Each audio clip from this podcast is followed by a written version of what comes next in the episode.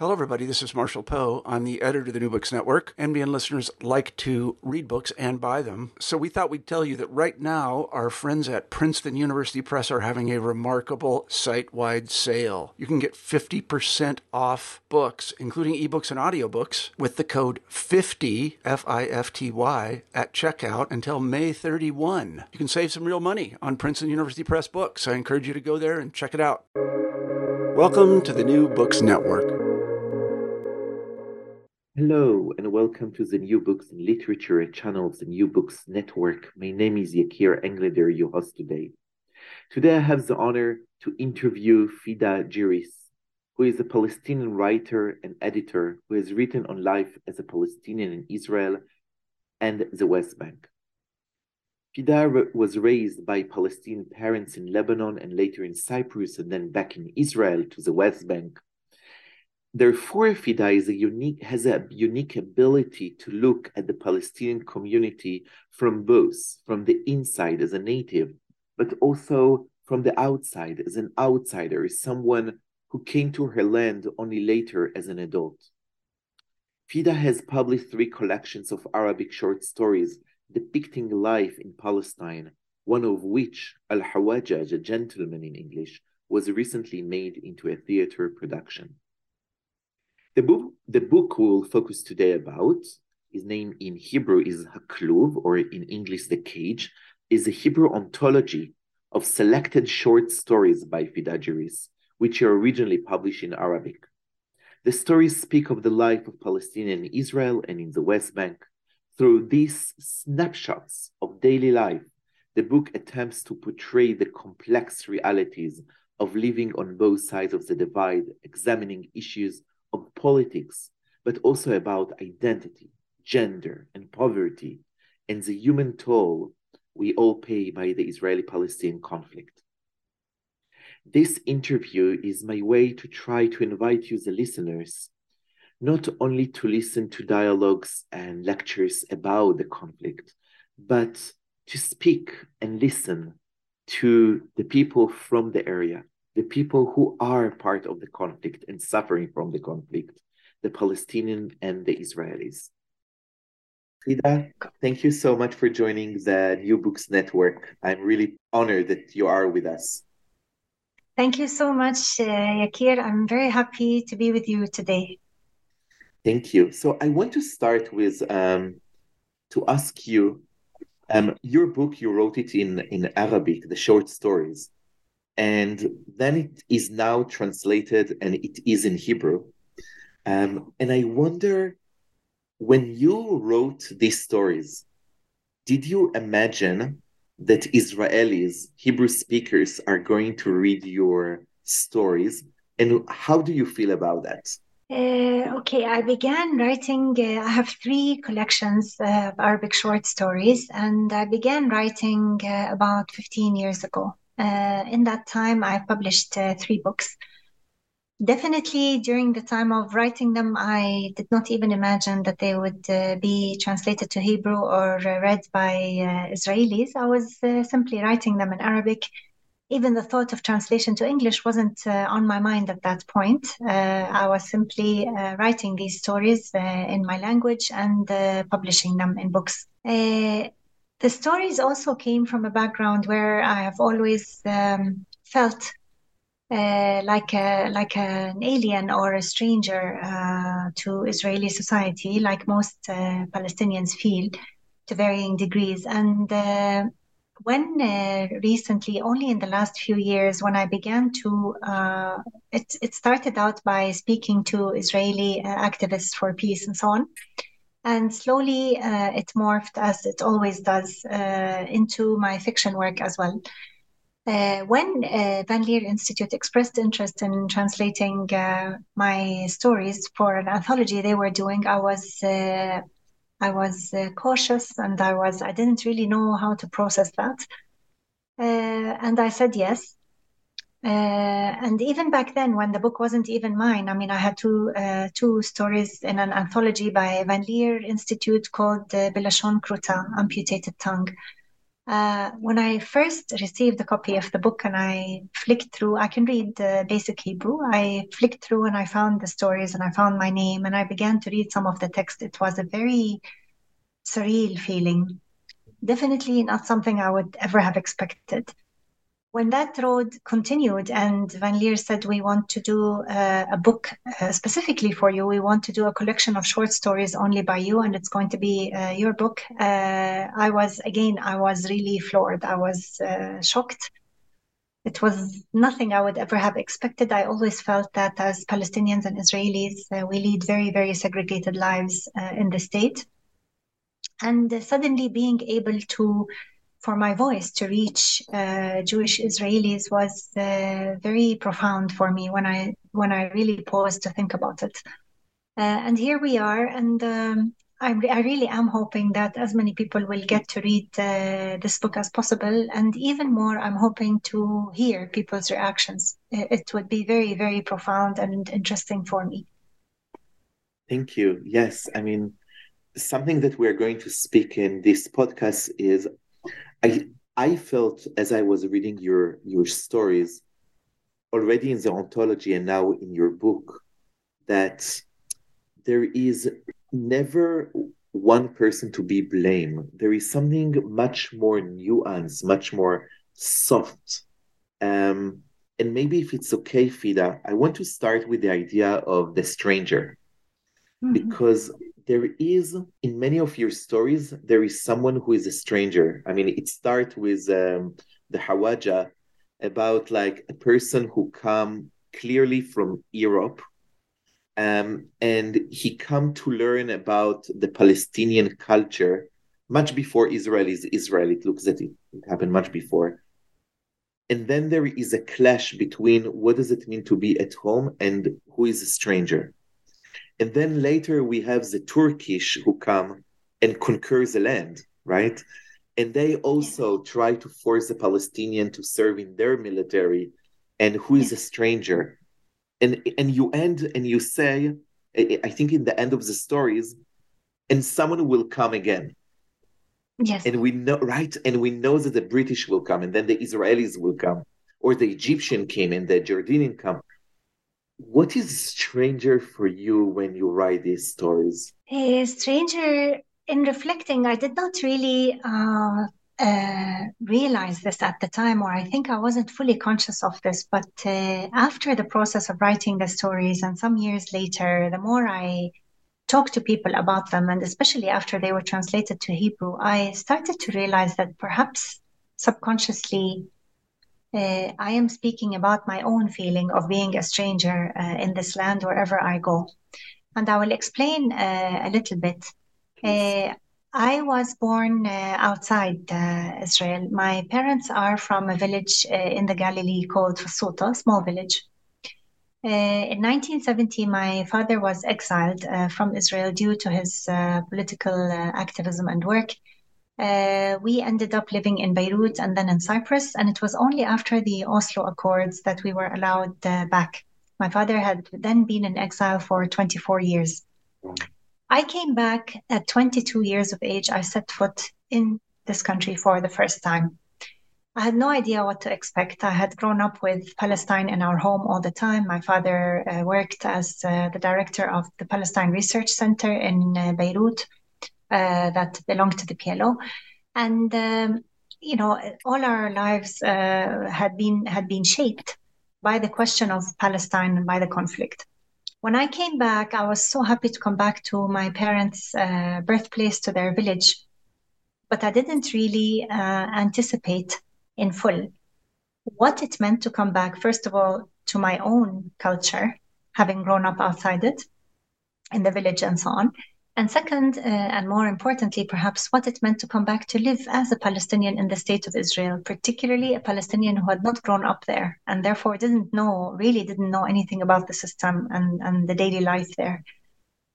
I, for many, many years, I continued to feel like a stranger, despite all my efforts. And when people look at me, they think I've assimilated and integrated very well. I have, you know, large, obviously extended family. I have so many friends, so many networks, people I know.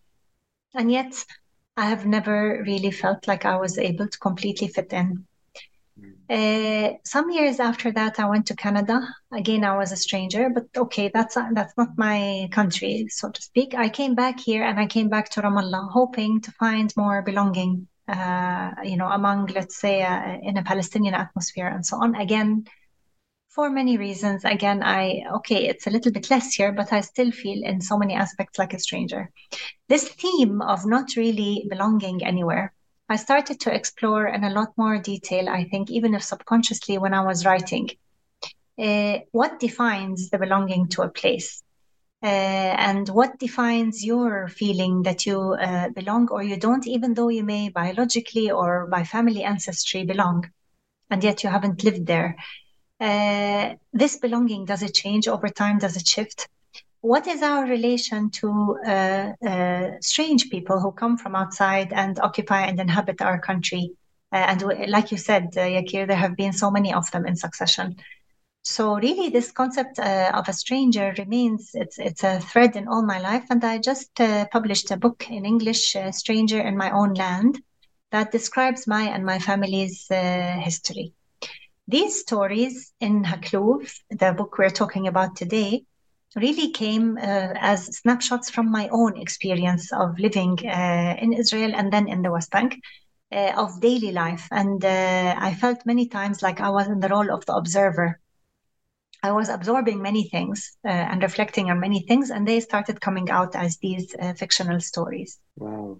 I think about two things. Like now I understand so much better the dialogue I mean, in your short story, "The Cage," which is the name of the of this um, of the book, Hakluv, there is a dialogue among two women in a taxi that they ask the question that you just said: Is it better because they are in a checkpoint between Ramallah and Jerusalem?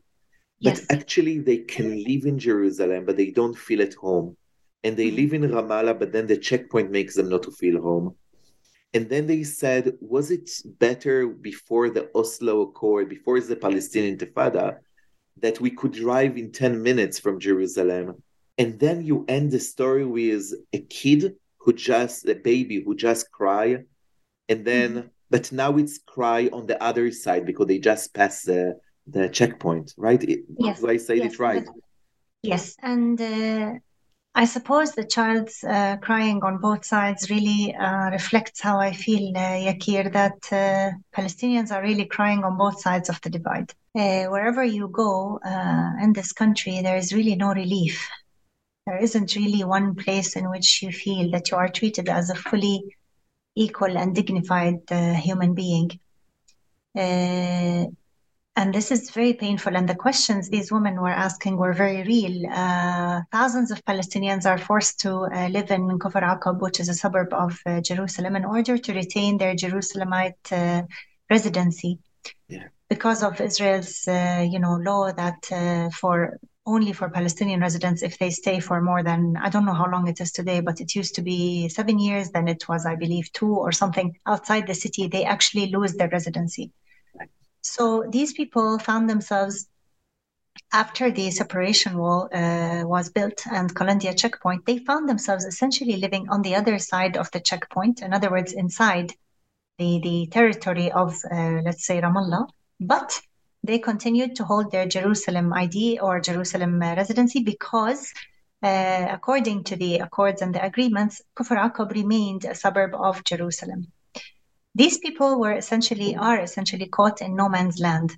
They don't belong in full here or there. And this story tried to explain that this this terrible uh, uh, sense of uh, inner discord that these people have trying to navigate their lives and to answer the question you know why why can i not move freely and live wherever i want like any normal citizen in any normal country is there also and it's a question that i'm i'm reflecting for many years and and i want your help mm-hmm. because the woman she says also i remember the old time like before I, I guess before i mean before the oslo accord but also before the the intifada when we could drive in 10 minutes mm-hmm. is it also um, i don't know how to ask it nicely but is it also in a way a wish or a regret on the intifada? What's going on in the life of people that before they could drive in 10 minutes, but no one gave them any identity. I mean, no one looked at them as Palestinian. No one, I think, in Israel saw them. Now mm-hmm. everyone see them maybe as an enemy, but now mm-hmm. they need to drive for two hours each day to cross. Yes. what's going on in the narrative? Yes, there is uh, a very powerful feeling among all Palestinians. I think by today, almost any Palestinian you ask will share this feeling. There is a huge feeling of uh, letdown and uh, despair and frustration at the Oslo Accords themselves, at their outcome, at the so-called peace process, and the fact that it brought neither peace nor nor uh, solutions nor anything really. Uh, and people, I think, are referring in this story. They are referring to a point in time when they could still almost hang on to some kind of hope before this whole process, before the Oslo Accords and so on. They could hang on to some kind of hope that perhaps something in future would happen uh, to make things right. Uh, the, the, important thing to understand here is that when the accords themselves were signed, uh, large parts of the people, myself included, who were not really privy to the to all the details and the technicalities and so on of the accords. You know, we were not so uh, you know really immersed in them politically to understand really what was going on. Looking at them as they were at face value, this is a process of peace and reconciliation. So many decades of hatred and conflict and so on are somehow going to come to an end. There will be a Palestinian state on the horizon. People's imagination ran wild. You know, there will be peace and security. There will be economic cooperation between the forthcoming Palestine and Israel. Uh, there will be peace. You know, we will somehow try to navigate forward in this country. But uh, it is much, much worse to have your hopes go so high and then to have them dashed than to have no hope at all.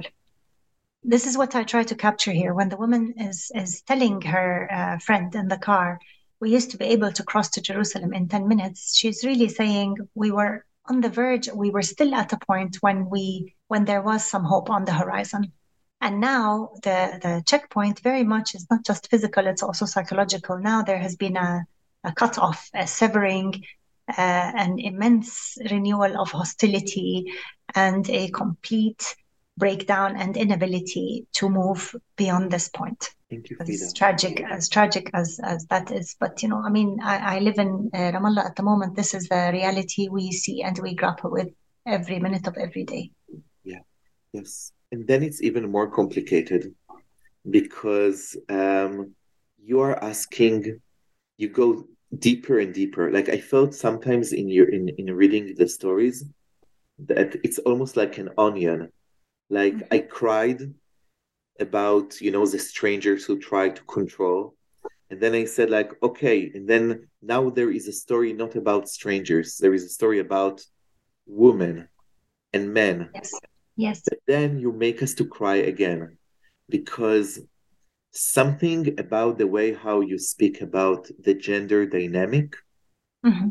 brings a lot of pain and maybe we can um, focus on very naive story um, the story where there is a stranger again who mm-hmm. come by a peace uh, you know one of these peace organizations to come and the teach NGO. yoga Yes, exactly. Yeah. Just to teach right how to breathe. Like she come to teach the Palestinian woman how to be free. Yes. And you yes. know, I think many international people come to Palestine and they come to Israel to teach how to do peace, and they speak big words about MLK and Mahatma Gandhi. And mm-hmm. um, but then we have that woman that a month before someone came to teach them about sexuality and mm. she almost as a director of the center she almost lost all the center and yes. now someone come to teach about yoga and this woman try to understand what we and yoga how should we breathe when we have kids at home an angry husband because he cannot work what's going yeah, lead us in this sensitive very vulnerable i think um, walk between gender yes um, Palestinian society is uh, traditional uh, in its gender uh, relations. Uh, and you know, it has specified roles, I suppose, like every other society, you know, for men and women. Uh, a lot of that obviously has been changing, like in other countries around the world over the past, uh, you know, few uh, decades. Uh, you know, with the advent of uh, technology and women working outside the home and more education and so on. here, I am really examining uh, the role, I mean, they happen to be women. I chose them as women because women bear the brunt of so much that goes on here.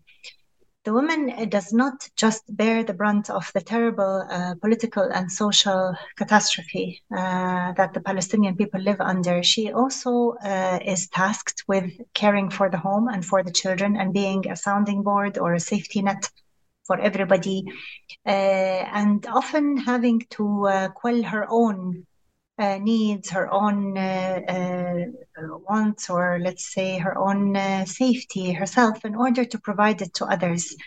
Women have uh, palestinian women have been forced to be in very very um, difficult and challenging uh, terrible terrible things really have been expected uh, of them really requiring superhuman strength. And in fact it is no exaggeration to say they are probably some of the strongest uh, uh, women I have met.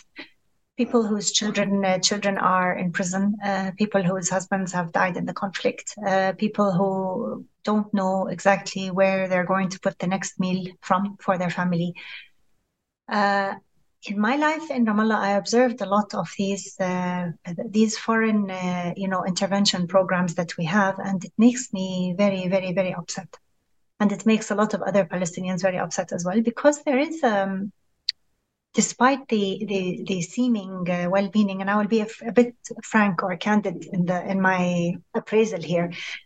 Despite the so-called, you know, well-meaning uh, intentions and so on to relieve poverty, to relieve, you know, to provide sustainable uh, livelihoods and so on, the way we feel as Palestinians is all these organizations try to simply put a plaster on the wound without addressing the root cause of this wound. In other words, none of them are working actively to do anything to end the occupation, which is the, the, the source of this pain we're in. Instead, they are saying, here, take this aspirin. You know, let's build you a small shop here where you can live from. Let's give you a little program here to teach you, I don't know, needlework or something. Let's come and, you know, teach you about uh, breastfeeding. I mean, this was a joke a few years ago. You know, this big NGO came and it was giving all this instruction to, you know, Palestinian women about you know the benefits of breastfeeding and so on. Women palestinian women have been breastfeeding for generations. So yeah. it's like okay what what are you coming to teach us? You know i mean you know yes. what are you telling me here? It's something that you know that i'm already doing. Um, and there is a lot of talk uh, about you know sustainability and about uh, capacity building and about state building. There is no state. There isn't a state on the horizon. There isn't there isn't basic liberation from occupation. What are we talking about here and so this mounting, you know, uh, cynicism that Palestinians feel towards this, and I say this in the stories, one character is saying to the other, "Oh, we have NGOs for everything. We have NGOs for women and for children and for art and for culture, and this is true." You know, anything under the sun, they will simply pour some money into it in order to give some money to these poor beneficiaries and to keep them silent. And this is the, the immense frustration that I was trying to reflect in this story, perhaps through, you know, black humor in that sense. The women are joking to each other. You know, this woman is talking about yin and yang. Yes. And one of the women has a son who has just been arrested. They can't afford a lawyer, arrested by the Israeli military. They can't uh, afford a lawyer. Her husband is unemployed. She's worried about her other kids. And here she is in this room with a woman that's talking about inner peace. The, you know, and this you know this is what i was trying to capture uh, with this story the, the surreal surreal uh, world in, in which we live in this part of the world. Thank you fida and i wonder as i continue to read the, the stories i found myself that it's really hard to breathe. Yes. It's right? It's really hard to breathe because for two reasons. One there is no time to breathe. And I think about the story about the grandma that mm-hmm. she is very poor and mm-hmm. like she's waking up at 5 a.m. or 4 a.m. to start making bread. And this is what she's doing all day. Um, to take care of the grandchildren and her husband and the men and everyone and then she just fall into a deep sleep hopefully because she needs to wake up very soon Mm-hmm. and i wonder fida where where is the amal? Where is the hope? Where is the breath that you find in uh, in life and you want to bring into the stories? Eh, it's interesting you're asking that question now, Yakir, because to be honest, now, uh, especially in the recent um, uh, events uh, here in the country, the election of this new government, for example, and uh, the terrible Israel. on Israel, and the terrible spiral of violence we've had over the last, uh, I suppose, two years now. Uh, this year, in particular, in terms of statistics, a higher number of Palestinians have been killed uh, in the West Bank uh, than in any other year. Uh, so Mm. really, they are the largest number. It has really, it's it's really breaking down completely, and any person who's following the news can see this. Uh, if I am to be painfully honest at this point in time, as I answer you this question, I can truthfully say I find it very difficult to garner any hope. However, having said that, I think subconsciously we find the hope and we cling to it. Otherwise, I would not write. I would not be speaking to you today about this. I would not continue to find every Jewish and every Israeli person who will listen and go and speak to them and nurture these relationships, even though when there is immense pain involved.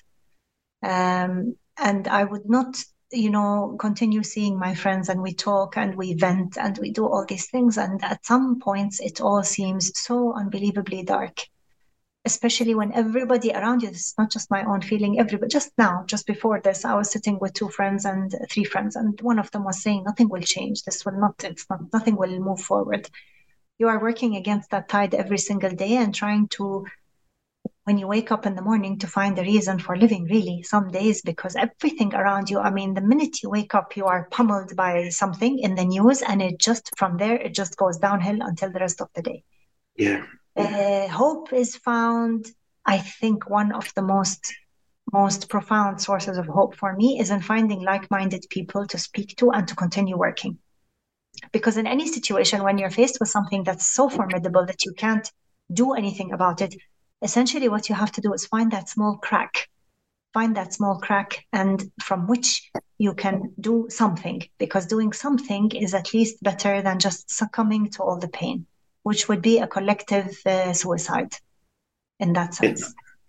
Thank you for saying that because um, and I think I really felt it because a lot of the figures in the stories Mhm. sometimes they don't even have the gift or the privilege to do something because Yes. it's so stuck like in the checkpoint for example Mhm. or when um, the group of people are sitting inside a taxi who drive like crazy and they just stuck right Mhm. until an accident will happen at one point Mhm. and now I understand that maybe I didn't read well the short story about the grandma because maybe her life, at least she's doing constantly things, yes um, right? At least she is a grandma.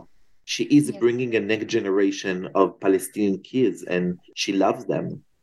Mhm. She loves them. I'm also speaking about the the brunt that this takes on the person uh, in a daily life. The fact that you know people like these, for example, have never heard of something called the holiday or a vacation or you know things that other people take for granted. People like this don't really have the time to sit and reflect about things as we do. Um, this woman of this story is actually real. She is one of the members of my extended family, and uh, sometimes I could maybe catch her, uh, you know, in, in a quiet moment having a coffee or something, and I would begin asking her about something about her life. And I always felt there was a reluctance to speak.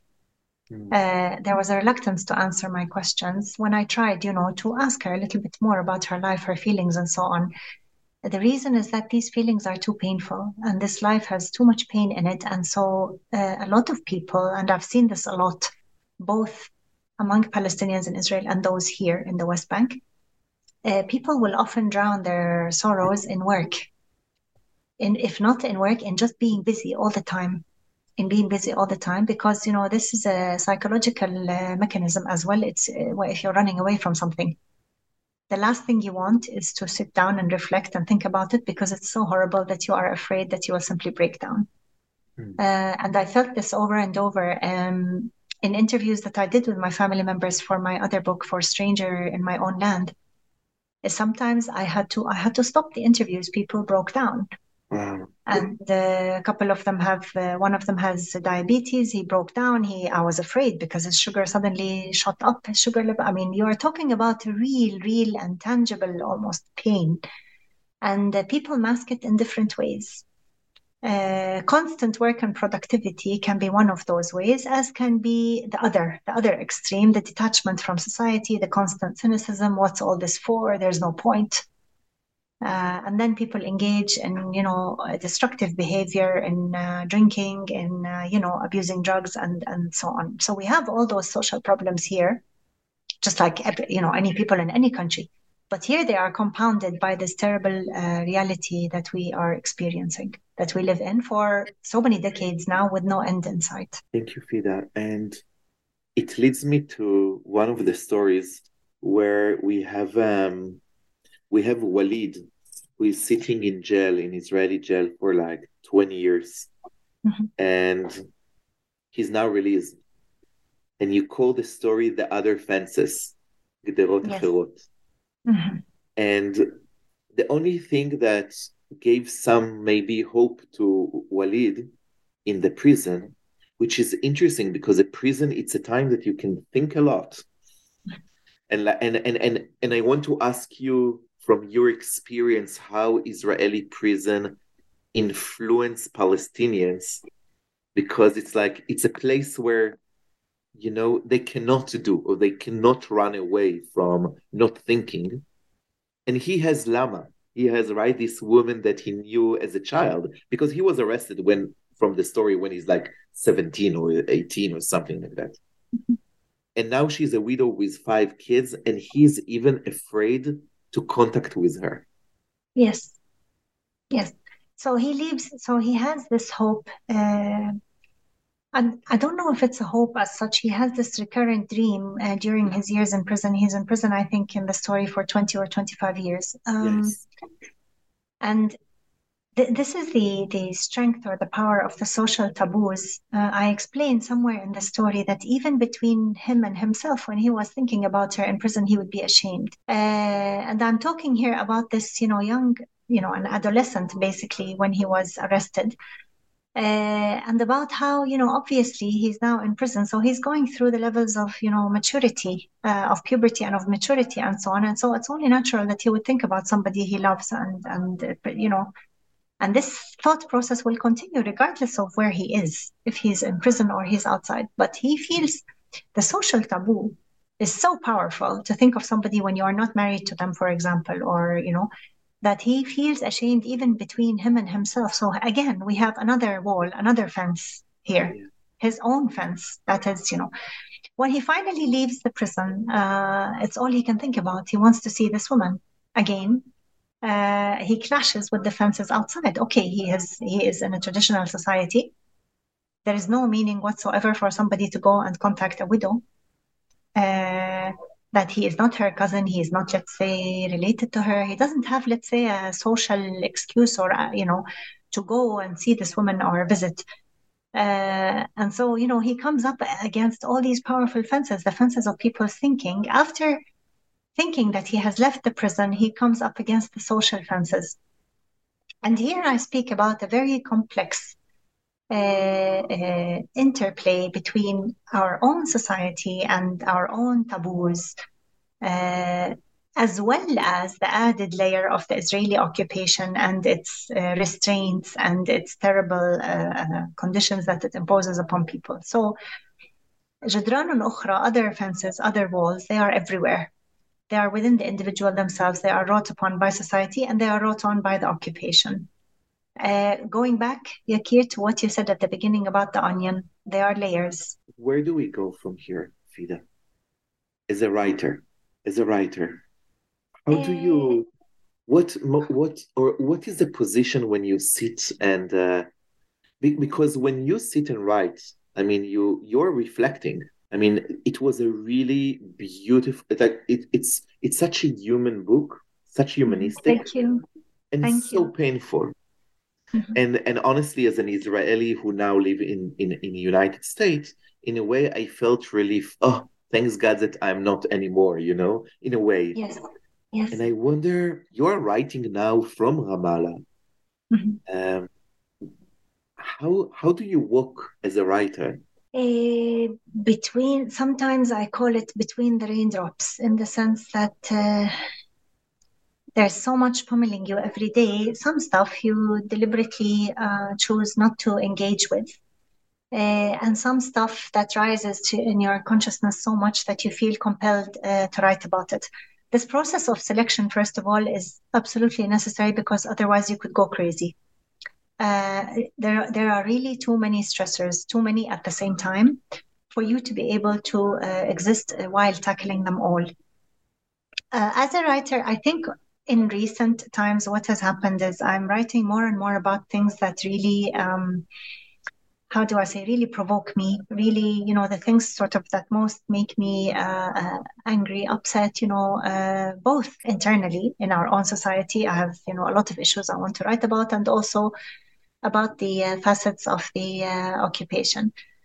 Um, and as a writer, I think you are you are privileged always because I think it's a double-edged sword. It's a privilege and it's also a curse because you are in a constant state of observation, whether you like it or not. That's just the way your brain operates, and that is ultimately what translates into these stories and these articles and these books. The state of observation almost allows you at times to look at something. I call it the fly on the wall uh, syndrome. So you are looking at it almost like you are not part of the situation. You are able to detach yourself, even when you are in it, to detach yourself to almost be observing it as though you were an outsider. Uh, at the same time, you are extremely involved in it to the point where you can analyze and you know what's going on. That's why I call it a curse also, because this process never stops. It's almost like you can never be in any situation at which you can just interact with things superficially and move on. Everything uh, uh, uh, leaves a mark. Everything is open to later reflection and interpretation.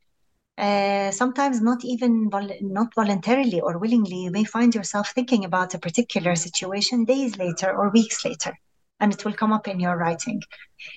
Uh, at the moment, how I navigate, I think, is uh, you know I'm I'm promoting my books at the moment. I'm not doing too much writing these days, although I have a couple of articles here and there. Um, I think at the moment also I'm under the same shock, I would call it, as many other people that we somehow we are just watching the situation around us and waiting to see what will transpire, hoping against hope that some ray of light will find its way through. Uh, but a lot of us are shell shocked. I mean, following the violence, you know, the recent spates of violence and, you know, this uh, new elections and so on, a lot of us, I feel now, are in a state where we are just staring into space, uh, so to speak. And um, I think for the writing, what this usually does, it, it brings about a delayed reaction later, not, not while you are actually experiencing this. Fida, I just want to remind the the um, the listeners that also you just published a book in English. Inshallah, we're going to do hopefully another podcast about that. Can you just say, please, the title of the book in English? Yes, of course. It's called The Stranger in My Own Land. Uh, it's published by Hurst uh, in London in partnership with the Oxford University Press in the States, and uh, it was released in October, uh, just a month ago. As we say, congratulations, Mazal Tov. Um, Thank you. Fida, thank you so much for coming to the New Books Network. It's a real gift to listen and to read your stories. Thank you very much, uh, Yakir. I'm very happy uh, to speak with you today. Thank you with all my heart.